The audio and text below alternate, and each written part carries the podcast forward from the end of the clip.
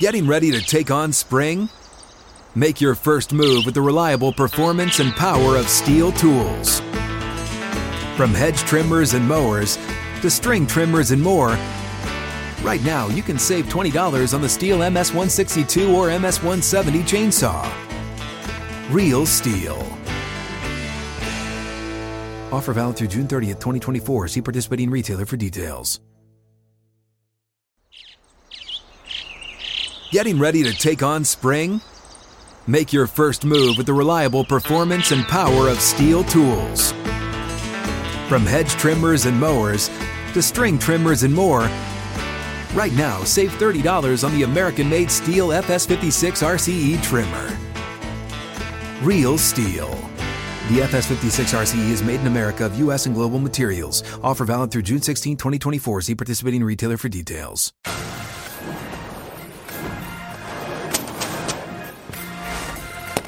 Live from New York, the show that is promising you an excellent performance across the board.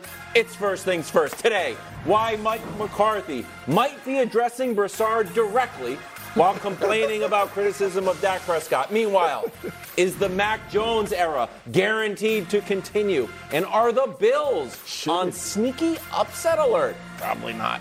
And finally, is Tua atop the most motivational segment in all of sports? Coming up in 1 hour, it's the Bud List. Alongside Nick Wright, I'm Kevin Wilds. Brew, come on, buddy. Anybody on the Bubble Bud List? It was a lot of guys on the Bubble Bud List. Anyone in particular? There's too many to name. Okay, we'll take it. A lot of guys under the rest of okay, fantastic. Absolutely. We start with the news that everyone's been talking about. James Harden, not on the Clippers, not at practice. Away from the team for a personal matter, according to Shams. Nick, last night you donned your reporter cap. I borrowed it from Brew. Yeah, and tweeted that the Sixers offered the Clippers a deal for Harden in exchange for one first, one swap, and Terrence Mann. Wow, show fave. And the Clippers said, nope. We thought Morey was going to hold out for a king's ransom. And this seems reasonable. Also, shout out to our producers, because in my tweet, I misspelled Terrence Mann's first name. And what was on TV right there, they fixed it for me. Well, so I don't think you're allowed to do that. That's good. Journalistically irresponsible. I'm just telling you guys, I appreciate that. It's a tricky spelling. Yeah, it is an odd spelling, but go ahead. So what was your biggest takeaway from the Clippers saying no deal? Well, look. I mean, we knew they didn't want to give up Terrence Mann. I mean, ever since Harden said he wanted to go there was talk that, oh, Mann's not going to be on the board. But I think they should. I really do. Terrence Mann, I like him. He's a good defensive player. He's tough. He's hard-nosed. He's a role player, though. He averaged 9 points a game last year. He's 27. Yeah, right. That's the thing. He's not 23. Young guy. He's a second-round draft pick. Yeah, from 5 years ago. Yeah, so... they should give up Mann. And look, do I think James Harden is going to go to the Clippers and change their fortunes? No. This would be their starting lineup, presumably. It's star-studded. I will give you that. James Harden, Russell Westbrook, Kawhi Leonard, Paul George, and Ivica Zubac. Zubac. I love Zubac. It's not bad. It would be must-see TV for that first few weeks, and it would be drama-filled and all that. And, look, they want Harden because they know Kawhi is going to go down. Or even if he doesn't, they just got to – he's one player I don't mind being low managed because I think he needs it. But I don't think he could survive. You just said something there, Brew, that I just want to ask you if you're sure about. You said they want Harden. Well, you're right. Do they? That's fair. To do what Kevin Wilds, do they? That's fair. I mean, if they won't give up Terrence Mann, that's right. So that's the thing. So this isn't so much about Terrence Mann because nobody really cares that much about Terrence Mann outside of diehard Clipper fans. And that's why. This is news. Here's who he is as a player. Terrence Mann last year, which was similar in line with the year before.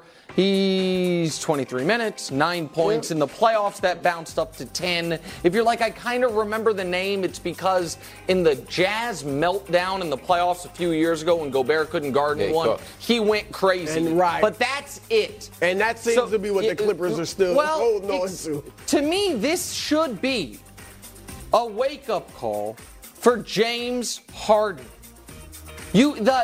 Right now, I went through all the NBA top 100 lists that have come out. 100. Top 100. Again, only 450 guys really in the league coming up. For this coming season. Mm-hmm. You know whose name's not on there? On any of them? Terrence Mann. I was going to say. You know who is? Grant Williams, Mitchell Robinson, Emmanuel Quickley, Jonas Valanciunas. All those guys made some of these lists. James Harden, you would be a Clipper today. It would be done. This was tried to be consummated on Monday. Then the Clippers said no Terrence Mann. Daryl said, okay, then you're not being serious. Talks fell apart, and now Harden's throwing a temper tantrum. That's the timeline of this. But the Los Angeles Clippers, who are in a critical year for their franchise because Kawhi is a pending free agent, Paul George is a pending free agent. They have a new arena opening up a year from now. Their owner built with his own money in Inglewood. All these things. They had the opportunity. We can replace Terrence Mann, a ninth grader to be named later, and a pick swap for James Harden. And Lawrence Frank said, not worth it. If that is not for James Harden, a sobering moment, then there isn't going to be one. Well, let me try.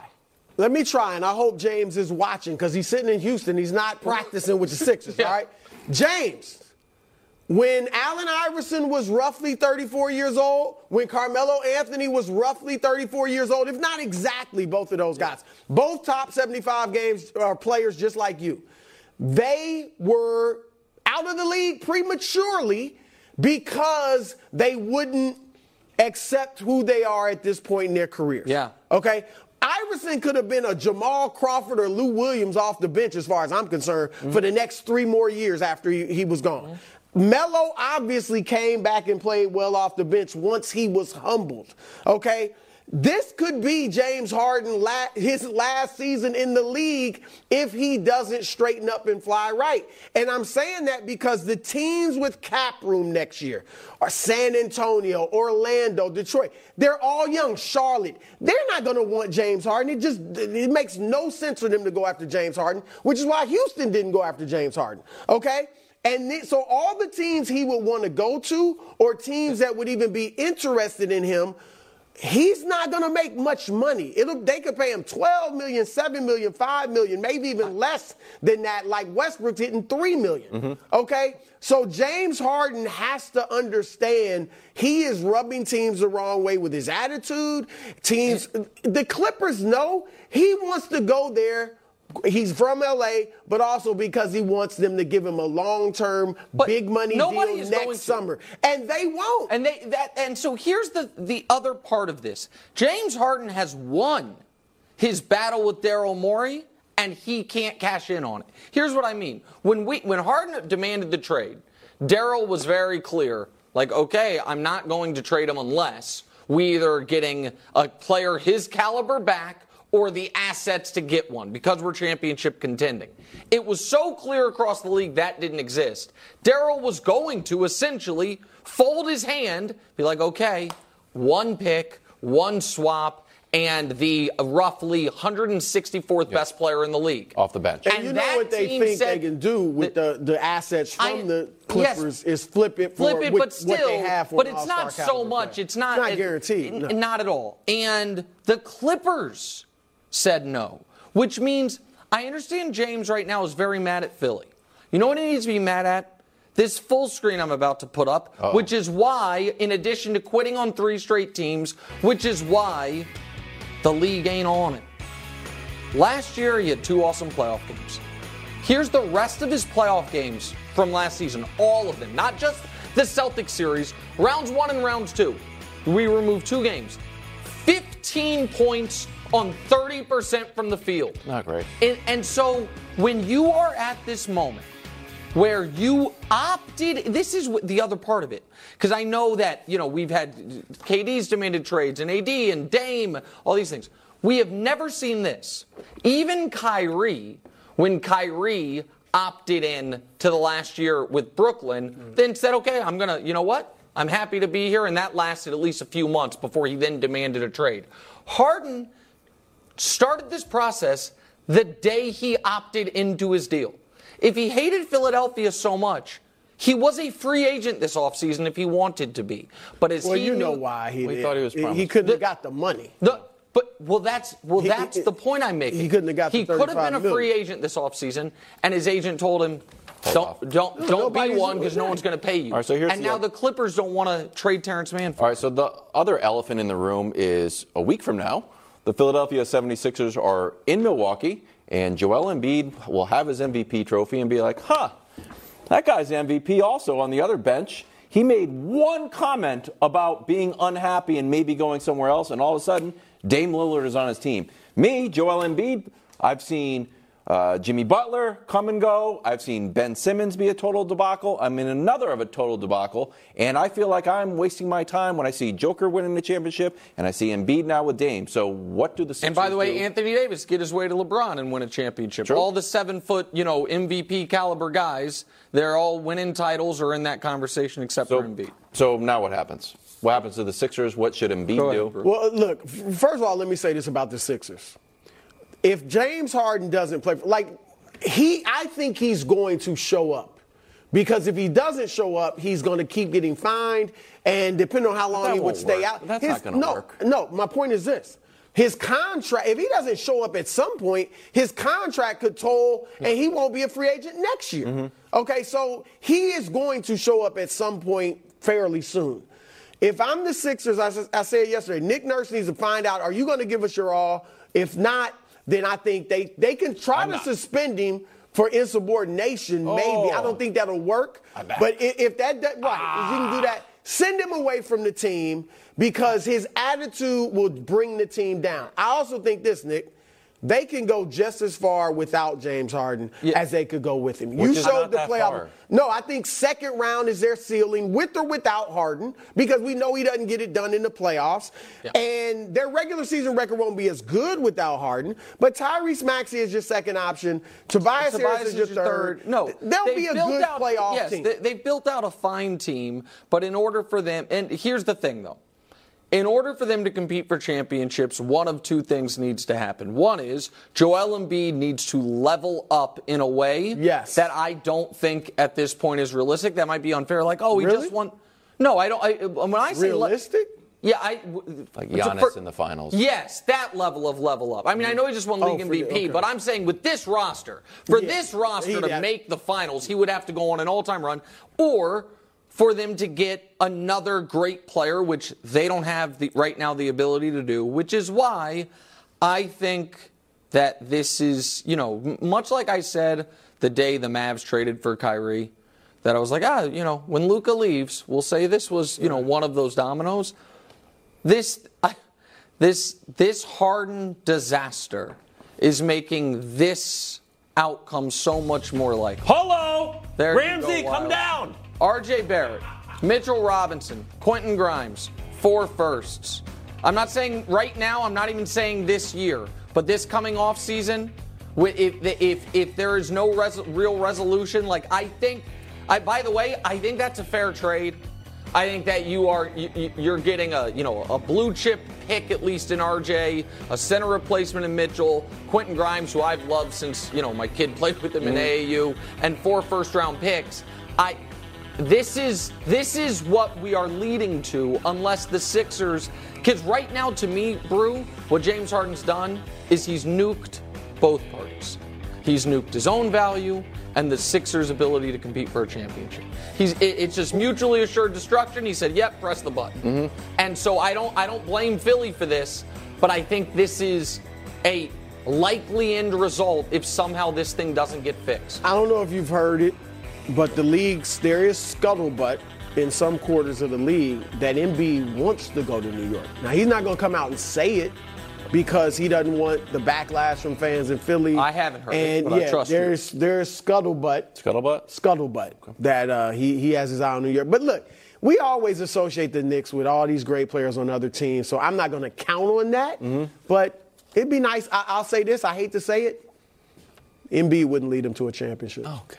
I'm sorry. Well, he wouldn't. What if he would be the number? They'd be good. They'd be like they were with you. Embiid's the number 2. They'd be really good. Who'd be number 1? Jalen Brunson. Jalen. They'd be good. They'd be dogged. I think. By the way, I like that fit too. I think Jalen and Embiid would be good fit. They'd be a good fit. I think it's good fit. Does Miami have all their picks? Why don't you do that for Miami? What? Because no, they wouldn't. And B, I. I just don't think that's a realistic one. I know that's the one people will do. I don't think Miami's trading Bam. I think there's – I just don't – Miami's not going to trade Bam for Embiid. If they could get Embiid for Bam – I think they would do it 1-for-1, but I don't think that that's not how the trade would work. Take Bam, take Tyler. They don't have the picks, and I don't think that's – like Brew was saying, there's a reason people have been, connecting those dots for a while. I like the league more with Embiid with Philly. Because Embiid dealt in New York? Yeah, dealt with the process, has embraced that city, and I do think Embiid has a great playoff run in him. Not a carry, this supporting cast to a championship playoff run, but a great run in him. I'd like him to do it in Philadelphia, but if this thing implodes, or if they get nothing of substance for James Harden, and like Bruce said, they're out in round 2 again, I don't think... I will say this, Nick. I like the plan of if you can get a first-round pick from the Clippers and trying to package that with what you already have to get an all-star caliber player. Because there's talk, the reports are that they already have trades for Terrence Mann. But who to get extra picks. Mystery person? Well, what's Toronto going to do? Some of their guys were available. So yeah, Siakam if that happens, that could be a way to salvage this thing. But right now, when James Harden's not worth Terrence Mann and a pick, then it's going to be hard to all of a sudden flip that into a real contender. All right, coming up next is Tua being disrespected. Next on FS1 and the Fox Sports Channel on Sirius XM. Siakam and Embiid. Toronto's. Getting ready to take on spring? Make your first move with the reliable performance and power of Steel tools. From hedge trimmers and mowers to string trimmers and more, right now save $30 on the American-made Steel FS56 RCE trimmer. Real Steel. The FS56 RCE is made in America of U.S. and global materials. Offer valid through June 16, 2024. See participating retailer for details.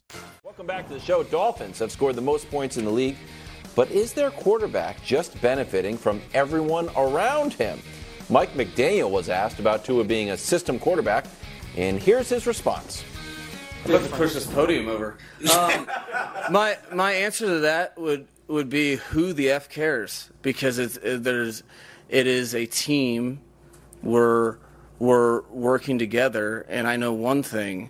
I've coached stuff a long time. I haven't seen people do what our guys do. Okay. Tua this season, first in basically everything, tied for first in a few. He is the MVP fave, so it's an odd question, but we'll ask you, Nick. Is Tua being disrespectful? I want to know what Brew has to say. Okay, I didn't know that. You should have told me. He only said it during the break. You were right there. Greg heard it. I heard it. But anyway, yes. yes, 1,000 times, yes, he is getting enough credit. Oh. Okay? He has not one number one receiver who's an all-time great, Tyreek Hill. He has two. Okay, Jalen Wilder, let's not forget how good he is. He has not one run. I get it that H.A. got hurt, but two backs who were running the heck out of bounds. H.A. was averaging 12 yards a carry, okay? He's got an offensive genius in a coach in Mike McDaniel, and yet who is atop the MVP race? Tua, okay? So I don't know how much more credit you want than to be the front runner to win the MVP. And so he's got plenty of, and I'm not saying he doesn't deserve the credit he's getting, but I'm saying with all of that help, he is the one that is the MVP leader. And I don't know if we have my graphic. We do have my graphic. Yeah. Check this out before and after Tua, or before and after Tyreek. Tua was averaging not even 200 yards a game. Now he's almost 300. Look at the yards per pass attempt, almost up 2.5 yards. TD to interception. Hold on, TD to interceptions, crazy improvement, and passer rating. All of that is since he got Tyreek Hill. So my point is, Tua is all of this help that he has, yet he is the one that at least right now would win the MVP. But is he being disrespected? No. No, I'm saying he's getting enough credit. The question was, is he getting enough credit? And I'm saying, yes, he's getting enough credit because he's getting the most credit of anybody on his team when he's got I understood all that. You understand I understood what you were saying. I don't know how to square it with all the Brock Purdy conversations we've had. Into that. I don't understand how, because we do the same thing with McCaffrey and one not, and the other. But that's that. We don't have to do. We don't have to have a Brock Purdy argument, because I do think. And by the way, Mike McDaniel came from the Kyle Shanahan system, and there's a lot of similarities there. Yeah. But he's got even more help than he is Brock Purdy. Tyreek Hill obviously is the best receiver to play. Yes, but Raheem Mostert is a replacement level back. Mostert was in San Francisco and did well. Help him get to the Super Bowl. Yes, I understand, but I don't. Again, it's different discussion, different argument. I think I agree with what you're saying, which is, and this is where I get frustrated with a lot of these conversations. I am not trying to deny anyone Tua credit. I just am trying to make sure that the right people get their deserved credit, if there's only so much credit to give out. And so the question I ask, and I know sometimes these types of questions annoy you, Wilds, but take their coach, their wide receiver, and their quarterback. McDaniel I understand, Wilds, that McDaniel doesn't want to do this either, but he's not on the show. I don't have a podium to put on. And so the question I would ask is this. Replace any of those guys with the league average at that position. So right now, is the league average quarterback Kirk Cousins? Is the league average speed receiver Hollywood Brown? Is the league average head coach Kevin O'Connell? I don't know. You know, I just whatever it is. The one that hurts them the most losing is the coach. The one that hurts them the second most losing is Tyreek, and the one that they can deal with the best is Tua.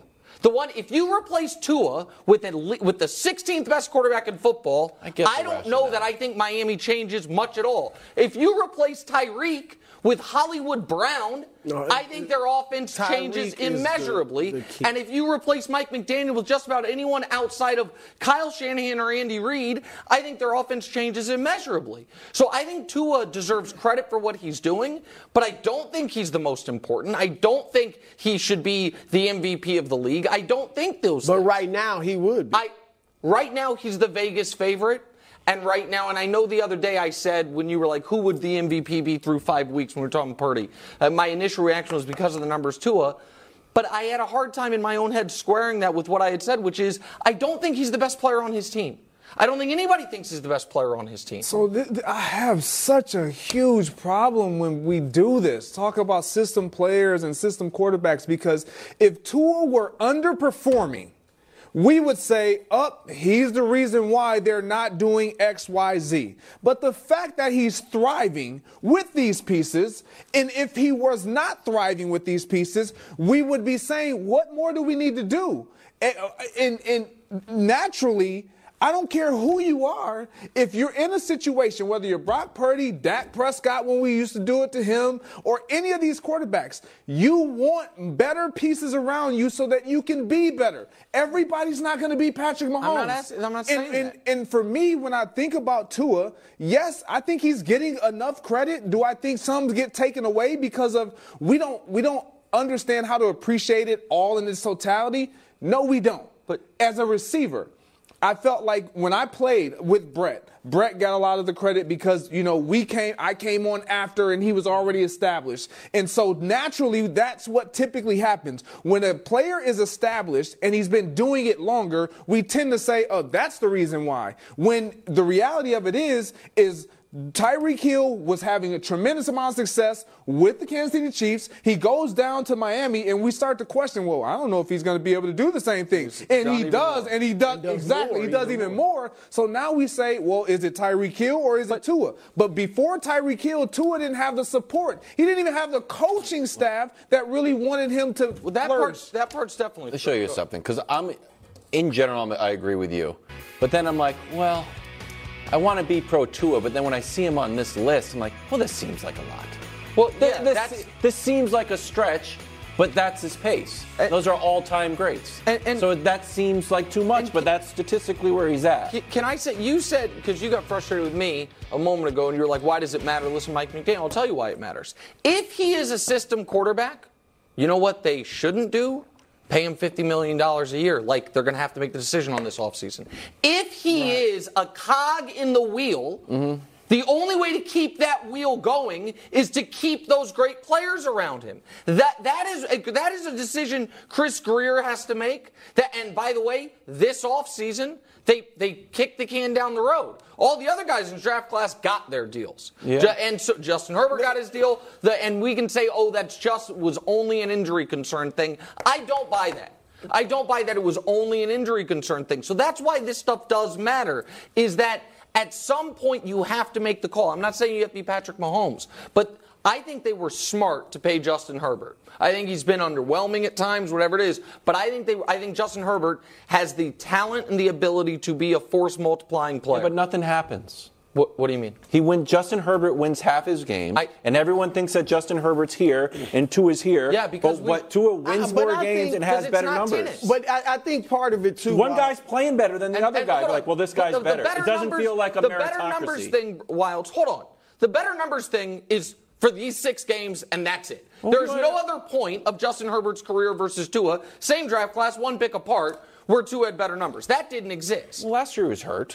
Yeah, okay, but that's a part of playing. Some of it is we know he doesn't have the strongest arm to it, but his accuracy is great. But some of it's the eye test, because Patrick Mahomes stepped onto a team with a great head coach, Andy Reid, a team that had made the playoffs for several years before he took over, a team where Tyreek Hill, Travis Kelce were already all Pro Bowl players, and Kareem Hunt was at the height of his power.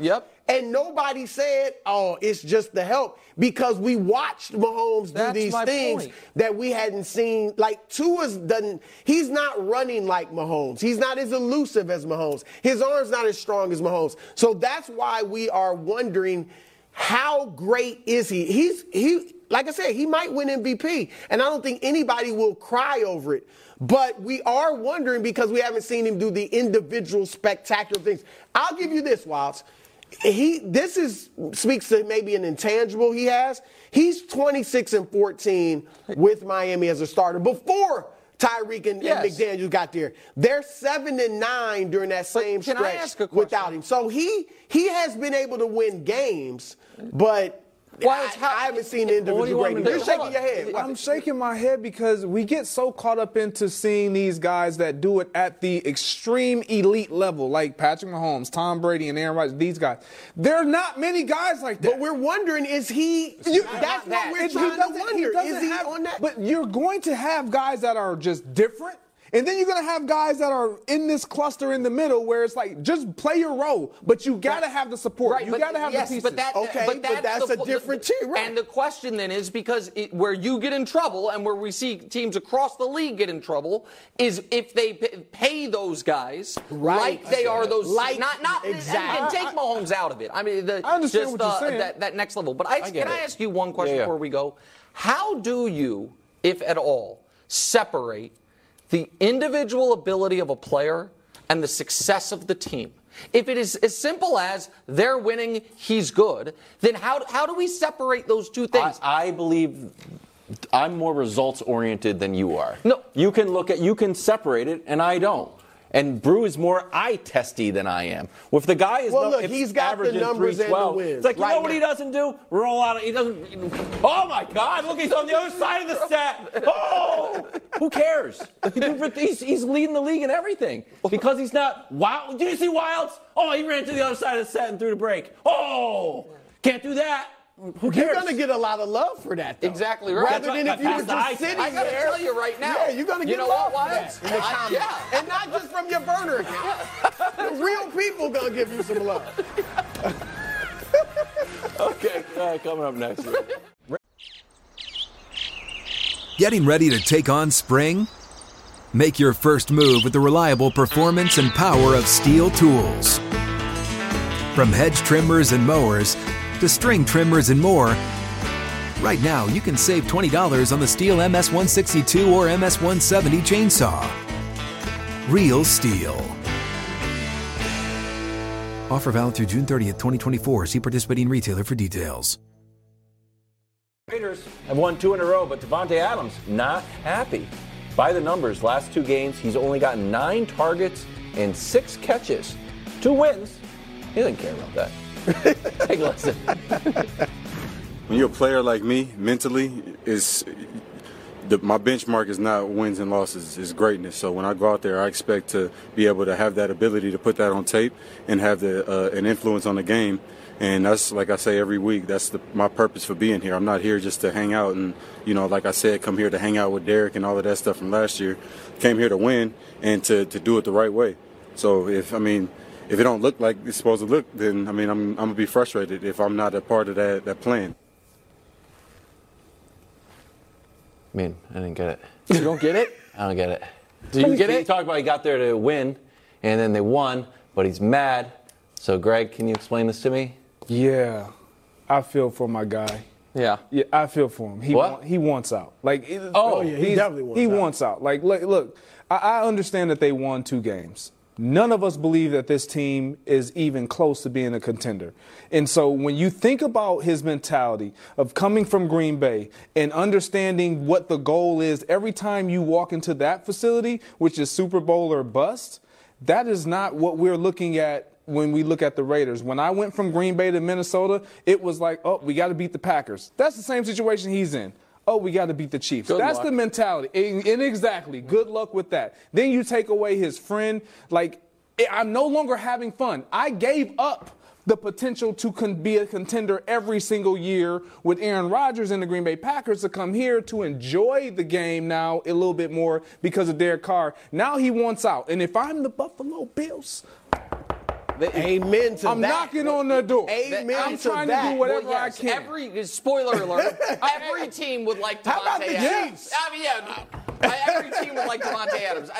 Trading him seems almost impossible for cap reasons during the season. Maybe in the offseason they can make it work. But can I defend Davante Adams for a moment? Yeah, because the statement is wild. I don't think the statement's wild because, again, I know, and this is just going to be a difference you and I have on some of these things. I can maybe squint my eyes hard enough to understand the logic behind quarterback wins. I definitely can't understand the logic behind wide receiver wins, and I certainly don't understand the logic behind wide receiver wins when the offense is struggling. Yep. You do understand doing a press conference after back-to-back wins. Yes, and complaining.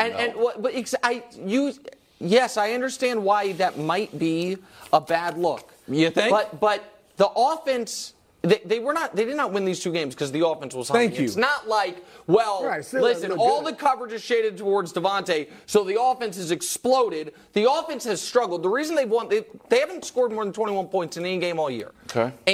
And some context also. Prior to the last 2 weeks, Davante Adams had not had fewer than 4 targets in a game in 4 years. Okay.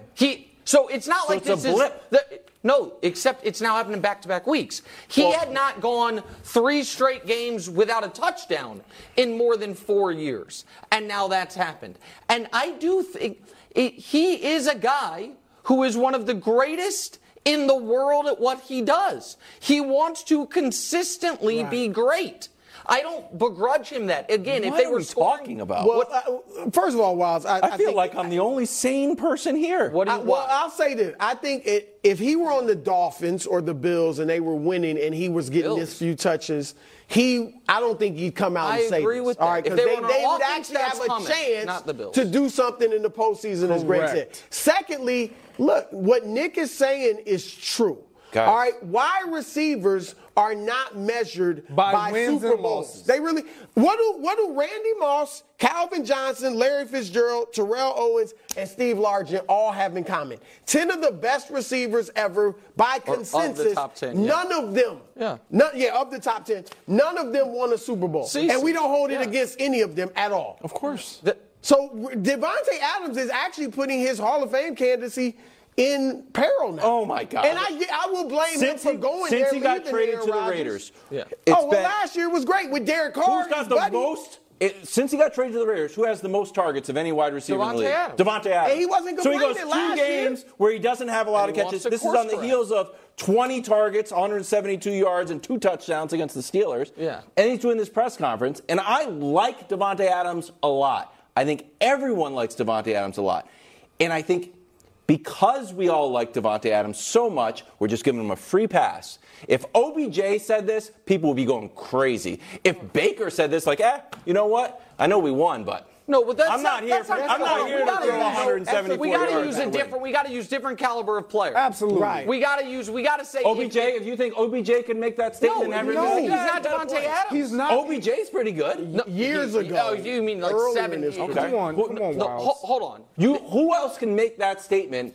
Just because we all love Davante Adams, he gets a free pass for saying this? You don't think that's detrimental to the team? Here's what I think we're missing. When we look at Davante Adams, like, he has said in the past, like, we know he wants to win. Like, great competitors want to win along with getting their numbers. Okay. Why'd you go to the Raiders then? In order to be with Derek Carr and to enjoy the game and to have fun on the back end of his career. What about do not ignore in victory what you would not ignore in defeat? What about if Davante Adams understands, we won these last two games, but if I'm getting 4 or 5 targets a game, that is not a sustainable model. That if in order for us to win, this crazy idea of the best player on the team must be involved. We would not bat an eye at all if I think a fairer example, I'll go cross-sport for a moment, if Steph, after the Warriors won a couple ugly, low-scoring games, and he's like, listen, I need to get involved in the offense. He's only getting 10 shots. Yeah, and he's like, you know what, that makes sense. And so I don't think Davante, again, I totally agree with Brew that if this were Tyreek Hill right now, let's just say Tyreek Hill had 4 targets and 5 targets, and the Dolphins are leading the league in every statistical category, and he has this press conference, I would feel differently. And to me, those same caliber, because it's like the offense can't be humming better. Yeah. Right. But I think the Raiders right now are winning despite the offense. He's the best player on the offense. That's all. Right. Sorry for. I feel like we gave A.J. Brown a lot of grief. What about Gruff? Again, though, they were on their way to the Super Bowl. That was the difference. This year, A.J. Brown was upset, and they were winning. We were like, A.J. Brown, you can't do that. But they are still a team that's a contender versus the Raiders. That, to me, also was a little – that also, though, was – I think being measured at a press conference and saying that is less of a distraction than during the game freaking out on a teammate.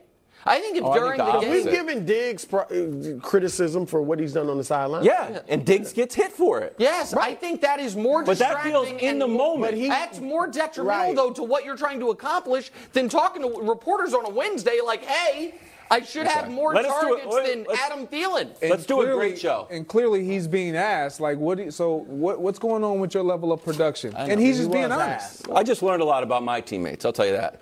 We do a great show. I don't get my takes off. No big deal.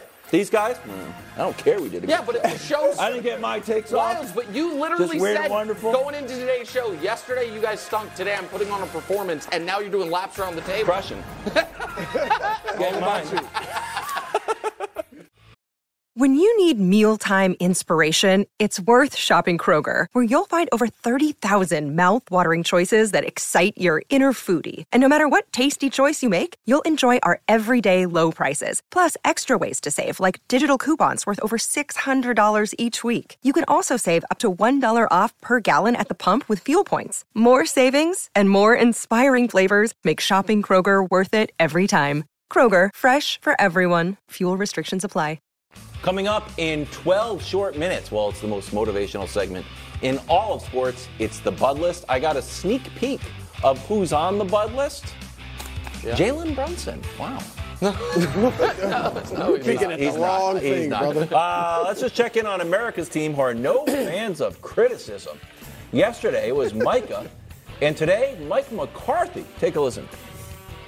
What he endures mentally and emotionally compared to the other 31 is unique. I've never seen, and speaking on experience of being around great quarterbacks, I've never seen a quarterback under a microscope like he is. Okay. What's wrong, bro? Can we dial it down a little bit? Tony Romo didn't get criticized. He had his receiver, T.O., crying because they were criticizing his quarterback so much. This is what comes with being the quarterback of the Dallas Cowboys. That's number one. Okay. All right. Number two, Dak did lead the league in interceptions last year and only played 12 games. Dak did fizzle out in the last two deciding playoff games each of the last 2 years, right? Mm-hmm. All right, so Dak has had his issues that people are criticizing him for. And let me look around the league at some quarterbacks that might not get as much criticism as Dak. Patrick Mahomes already proven. Mm-hmm. Josh Allen just clearly better. Mm-hmm. All right, Tua is producing at a historic level right now. Jared Goff, been to a Super Bowl. Joe Burrow, been to a Super Bowl. Jalen Hurts, been to a Super Bowl. Lamar Jackson, unanimous MVP. Like, Dak has not even been to a conference championship mm-hmm. game. So, these other quarterbacks have achieved something that Dak hasn't. Do you think he gets criticized more than Kirk Cousins? I think we talk more about the Cowboys. So, yes, we talk more about Dak than Kirk Cousins. Do you think Not just shows in general. Do you think he got criticized more than Jimmy Garoppolo, even though he's clearly a better player? I do. Jimmy Garoppolo was on a marquee team for a long time. I think this is – whether or not McCarthy should be whining about it is a separate question. Okay, is the sentiment mostly correct? Now, you compared him like Jimmy G is not – What? On Dak's level. Well, a year ago, Jimmy G did. A year ago, that's not the conversation we were having. Definitely not. No, I defended Jimmy Garoppolo. I never said he was as good as Dak Prescott. Oh, well, it's not a big. And also, what did I say about these other guys? Yeah. Jimmy G went to a Super Bowl. Yeah. What are we wondering about that? Can you even get us to the Final Four, let alone the Final Two? Yeah, so just to get my opinion real quick, I think this is a little hyperbolic. There have been quarterbacks under, microscopes like this. But I do think, as I have, sorry to be in reruns here, that Dak Prescott gets disproportionate criticism because of the microscope that is on the Dallas Cowboys. I think that is almost undeniable. And the point I made yesterday. What, Wilds? Go. I didn't do anything. No, go, Wilds. You're doing a thing today. I didn't do anything. No, you did a fake little cry. I didn't do a fake little cry. You did do a fake little cry. Go ahead. Go ahead, Wilds. What? What are you? Go ahead. Let them get criticized. That's the way it works. It is. I'm surprised. I'm less surprised at the criticism. I'm more surprised at the sensitivity to the criticism. Like, is this team tough enough to go through the rigors of a Super Bowl run? If every podcast that pops up, they're in their feelings about it? It just seems odd. So I look at it a little differently. When you're in the foxhole with these guys and you're in the locker room and you know them personally and you understand what they've gone through, not only on the field but even off the field, mm-hmm. you're going to kind of guard them. You're going to be at their defense at any beck and call. And that's what you're seeing with Micah Parsons and now Mike McCarthy and all the things. And you'll see it with everybody. No matter how they feel about Dak Prescott, no matter if they even agree with the fact that Dak Prescott has to play a lot better in order for us to win games, they're going to come to his defense because he's a part of the fold. They're a part of the fold. They're a family. It's like somebody coming up to you, Wilds, and start talking. You're having a conversation, and you're back and forth with your kids or whatever, and you're having an issue with them. You're not going to let me take issue with them the same way you would. For the record, I would. Yeah. I think you're a great leader. We've talked about your flag football team. I would. You have. But my point is, naturally, you're going to come to the defense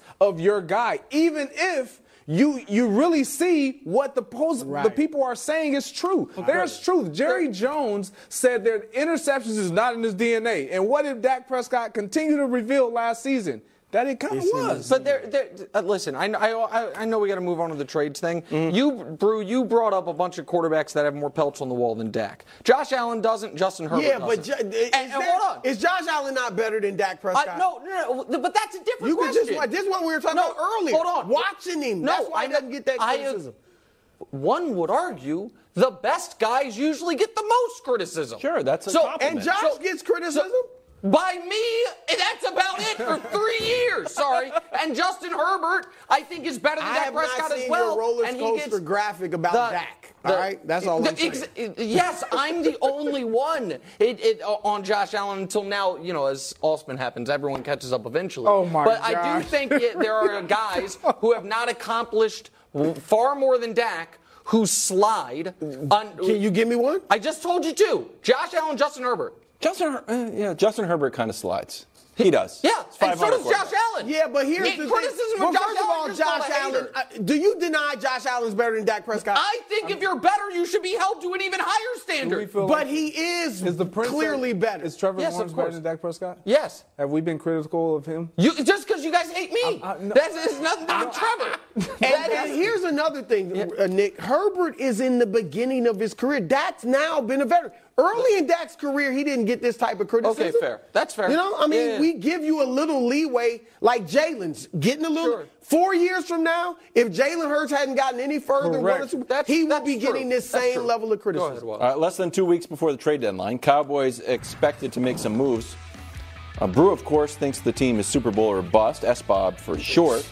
So, Nick, are the Cowboys still a piece away or pieces? I think they can make the Super Bowl as is, but if I were them, I would try to make a dramatic move. I've got three for you. Oh, let's see it. You wouldn't do all three, but they're just different types of options. We can show them to you right now. Call up the New England Patriots, see if Kyle Duggar's available. No, thank you. Okay, all right, I'm just telling you. Call up the Raiders, see if Hunter... Remember Hunter Renfrow? He was a Pro Bowler 2 years ago, and then Josh McDaniels got there. He's like, I don't like you, and so they doesn't get in the offense. Yeah, should do a press conference. Call up the Giants about Saquon. Trade. I like that a lot. Trade. No. A trade. These I don't want him, man. They just paid Powell. Well, Pollard's on the franchise. Both these guys are on the franchise tag. And as you said yesterday, Pollard might be better as a change of pace. They need a big guy, and a pass catcher guy, which Saquon could do. You could have both them on the field at certain times. No, I mean Saquon's great. The Patriots and the Giants are out of it. The Raiders aren't using their guy. I think any of those guys could be had for, you know, various draft compensation. If I were the Cowboys, I would. Packers, Vikings, do you think the Saquon NFC East thing works, or is it too kind of contentious? You say, do I think the... Like, could you trade within the division? No, you're not. Not when you feel like that team is a Super Bowl contending team. Yeah. You're not going to give up Saquon and help them get there. Saquon, they might lose. The Giants might lose Saquon for nothing this offseason. They're terrible. They should trade him. They should trade Saquon Barkley. I don't disagree with that. But maybe it's to Baltimore to somebody else. Yeah, you're not doing it to the Dallas Cowboys, who you feel like if we're saying they're the piece away, like, which I believe that they're going to have to figure it out with the pieces that they have, because Trayvon Diggs being out of that secondary is making a huge impact. All the Patriots. I'm with you on that one. Oh, man. I mean, the Patriots don't use them. They don't. Hey, it's Kaylee Cuoco for Priceline. Ready to go to your happy place for a happy price? Well, why didn't you say so? Just download the Priceline app right now and save up to 60% on hotels. So whether it's Cousin Kevin's Kazoo Concert in Kansas City, go Kevin, or Becky's Bachelorette Bash in Bermuda, you never have to miss a trip ever again. So download the Priceline app today. Your savings are waiting. Go to your happy place for a happy price. Go to your happy price, Priceline. Welcome back to the show. It's 4 o'clock on Thursday, which means it's time for the most motivational segment in all sports. It's also time when we read some viewer mail, and I know what you're thinking. Wilds, I'm sure it's old Ryan and Brian back at the post office. Yeah. Not true. This is a real one. Not that Ryan and Brian's aren't real. They're 100% real. But this is a YouTube comment that I printed out and mailed to myself. Really? Yep. I took some creative liberties. Is the YouTube comment music the same as the letter music? Oddly, it is. It's just anytime you write something. Okay. Dear Wilds, love the segment. Oh, thank you. Even though it's not mine. And the way it can motivate even the brightest of stars. But I have always wondered, how does Brew keep himself motivated? Good question. And then he has an idea. Welcome to Brew's Motivational Man Cave, a place where Brew's greatest... Broussard goes to reminisce on all his greatest accomplishments. Insert graphic here. Threw the ball 70 yards in high school, ran a 4.640 in high school, and held but true. Can do a lot of push-ups. Sincerely, Josh Buller, 6'4", 6'8". Brew, do you have a way you get motivated to do all your push-ups? Well, you know, I challenged you to watch me do a bunch of push-ups. You didn't want to see it. You knew I would do it. And is it a 4.6 now? I thought it was a 4.7 last week. No, it was a 4.6. 4.6. Handheld, but it was... Handheld. Greg knows that I could do all that. Don't throw me... Handheld. By the way, also when Brew was in high school, that handheld was a pocket watch. So it's just a little... They're just guessing. All right, let's get to this bud list. All right, at number 3... My man, Brock Purdy, all right, Brock, you've taken the league by storm, all right? And after week 5, you were right there along with Tua as the MVP, but lo and behold, I guess some people thought you'd never have a bad game, but you did last week, and the haters, Nick Wright, pounced on you. Oh, he's nothing without Christian McCaffrey and Deebo Samuel. I told you. So, oh, anyone could be successful in Kyle Shanahan's offense with all of that talent. All right, you know as well as I know, Brock, that that is hogwash, all right? But go out there and show these people. I get it. You're like, oh, I've already beaten legends, Tom Brady. I've already won a playoff game or two. I've already, you know, somebody wanted to see what's he do when the team is down late. And even in a bad week last week, you put your team in position to win and the rookie missed the field goal. Not your fault. All right, but now you got to go out and show the one last thing. You can bounce back from adversity, which was the worst game of your career. Go ahead and do that Monday night. Brock, I believe in you. Sorry. At number 2, Derek Carr. Smart people, Derek. No, brilliant people. Said before the season that you would be the dark horse MVP, or you're a dark horse MVP candidate. And after 6 games... let's just say you're not, okay? It's been a bad – this is the first time that you've had a top 19 defense. And actually, it's a top 6 defense. All right, we blamed all your failures to get to the playoffs and win and things like that on the defense when you were with the Raiders. Now it's not the defense that's the problem. It's been you. You got great receivers, Chris Olave, Michael Thomas, the burner, Rashid Shaheed. That's not even to mention Alvin Kamara, but you haven't delivered, Derek. All right? Your passer ratings are worse since your rookie year. Your yards per game, worse since your rookie year. You got 5 touchdowns in 6 games. All right, so go look. Tonight... against the Jacksonville Jaguars, let's start your dark horse MVP campaign. Derek, I believe in you. Nice. At number 1, Tua and the Miami Dolphins. All of them. See, look. The Dolphins, oh, you're all the rage. You're the cat's meow. You're the new hotness, all right? Nick's got you high on his tears, and everybody thinks you're this and you're that. You're putting up 70. Well, are you really all that, or are you just the mirage? Wow. Because it doesn't take too much digging, Wilds, to see that, you know what? That 5-1 record, the 5 teams they've beaten have a combined record of 5-18. 4 of those victims have won 1 game or less. And then you finally played a good team, Buffalo, and they beat you by 28 points.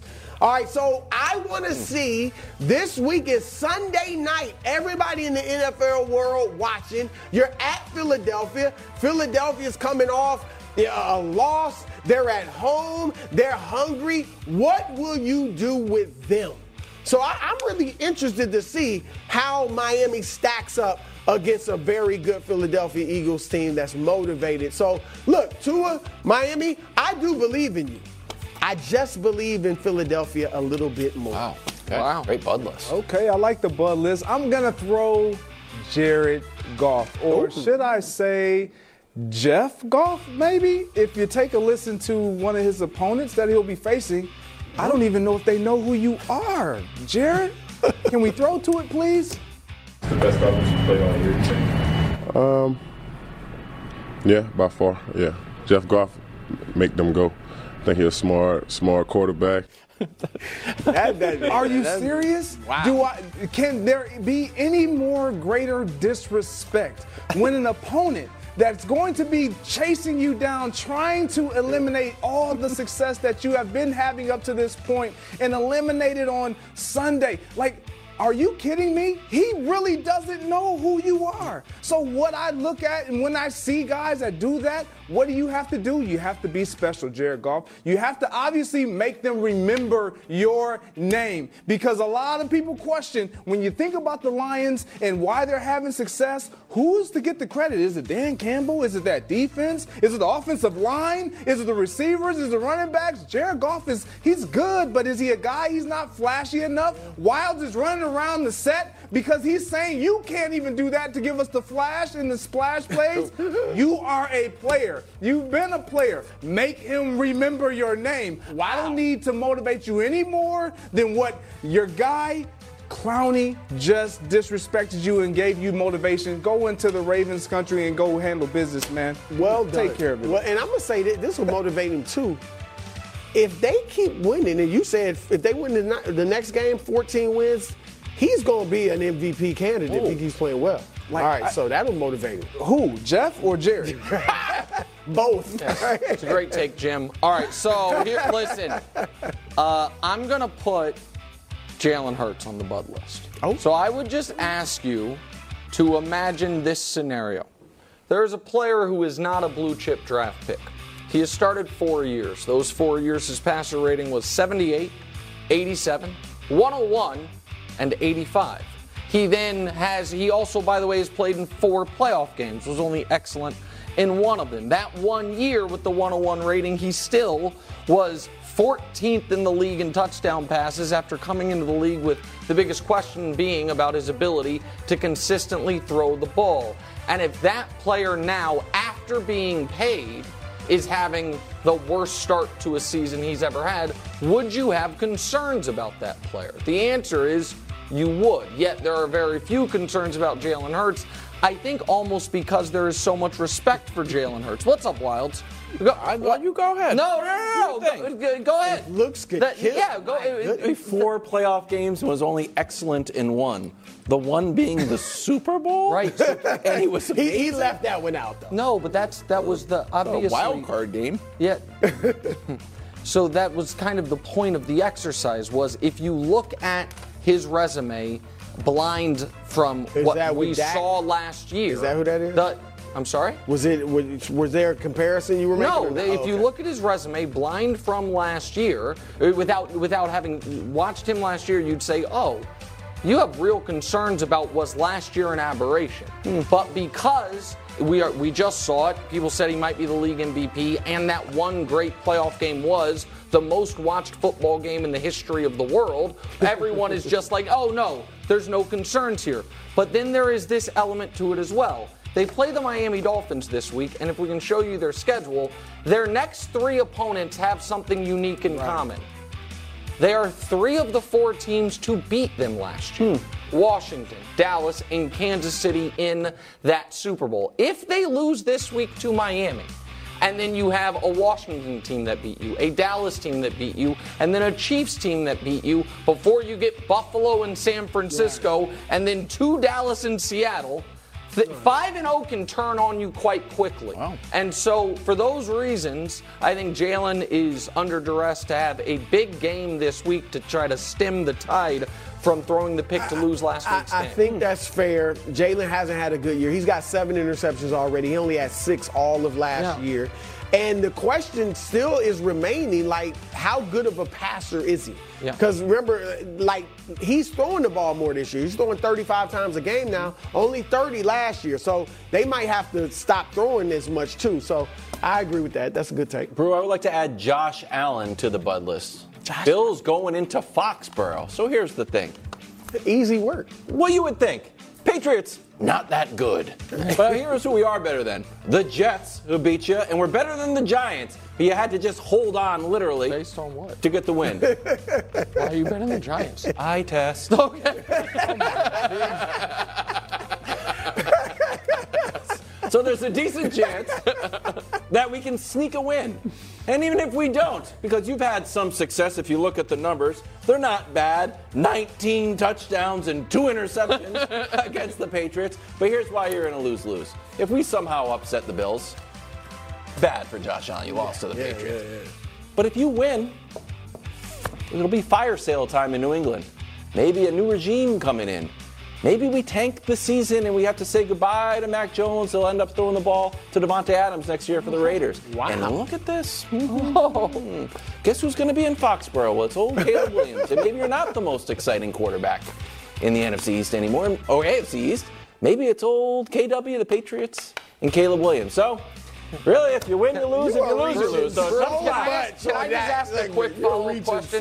Since Wilds destroyed the entire momentum of my Jalen Hurts point, I just have a question for you. I didn't want How are you getting Caleb Williams when the Giants are so much worse than you and they could get Caleb Williams? That's a great question. Okay.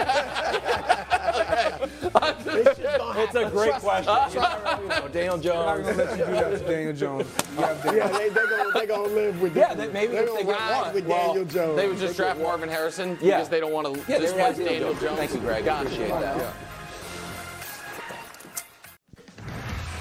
Welcome back to an electric program. Think your time with Mac Jones is coming to an end on the Patriots or on this show? Well, you're wrong. Think again, according to Tom Curran. Did we watch the rookie year for the kid? He went 10-7. That's what I've been saying, Tom. Offensive rookie of the year until the very end when Jamar Chase passed him. What's happened since? They gave away his best wideout, extended a wideout, can't help him, Devontae Parker. Brought in Matt Patricia and Joe Judge. We know how that went. You don't throw the baby out with the bathwater and start over with some second-round pick from Slippery Rock that you think might be a dual-threat quarterback just for the heck of it. Well, so there you go. With respect to Tom Curran, what the hell are you talking about, man? I don't know. I don't think we draft a quarterback in the second round. Yeah, exactly. So. Yeah, I mean, what? For the rest of it, I like the compliments. We have crossed the Rubicon of just things that didn't happen but could have happened, talking about them like they mattered. Like if the Niners rookie makes that kick, it's now turned into, if Jamar Chase was never born, Mac Jones could have been rookie of the year. He had a good rookie year.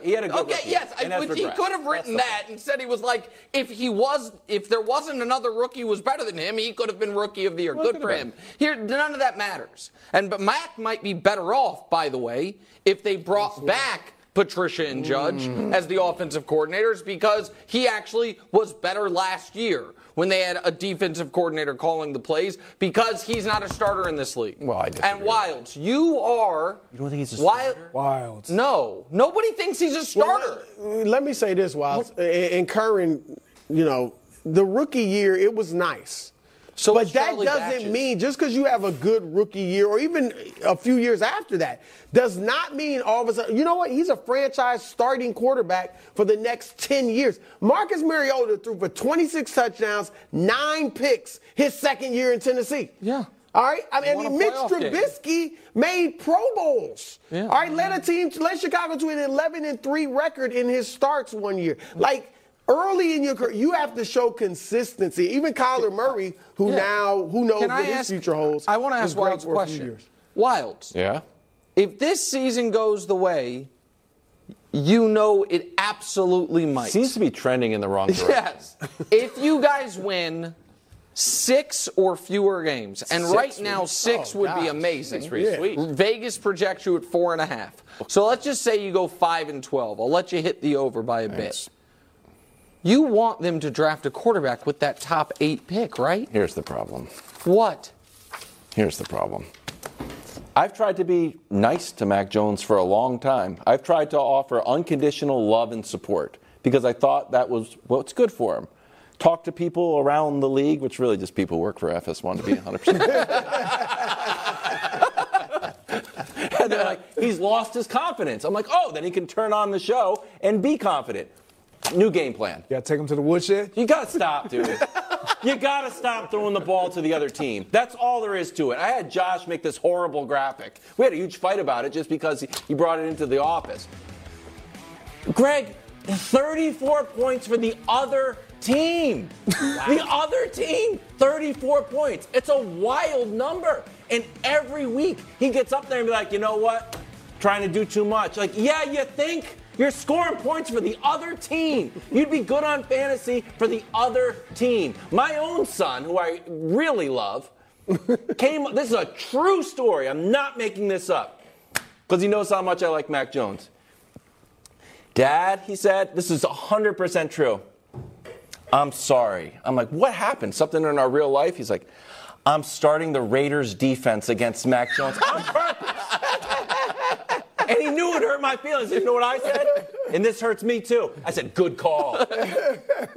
Look, you've been saying you can't rebuild during the middle of a rebuild. Like, you are doing it.